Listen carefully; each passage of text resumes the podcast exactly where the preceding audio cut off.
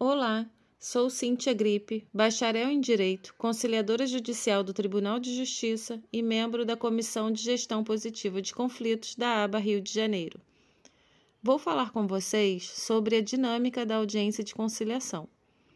O conciliador toma conhecimento prévio dos fatos com uma breve análise do processo.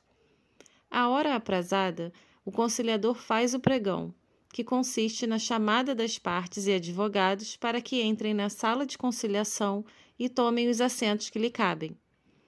Inicia-se então o discurso de abertura.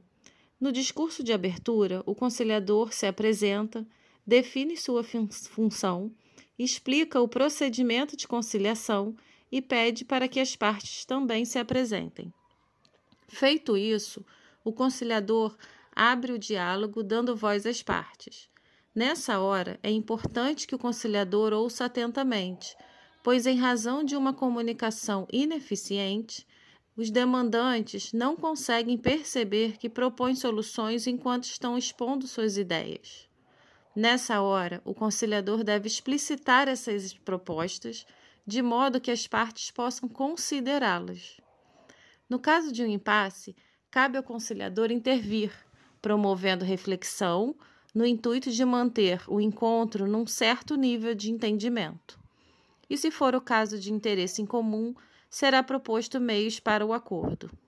Firmando o acordo, finaliza-se a conciliação com a formalização precisa do acordado entre as partes, com os devidos dados que permitam a verificação do cumprimento dos itens pactuados. É importante lembrar que o conciliador sempre agirá com imparcialidade, competência, credibilidade, confidencialidade e diligência. O conteúdo trazido é meramente informativo e busca a difusão dos diversos meios de resolução e transformações de conflitos.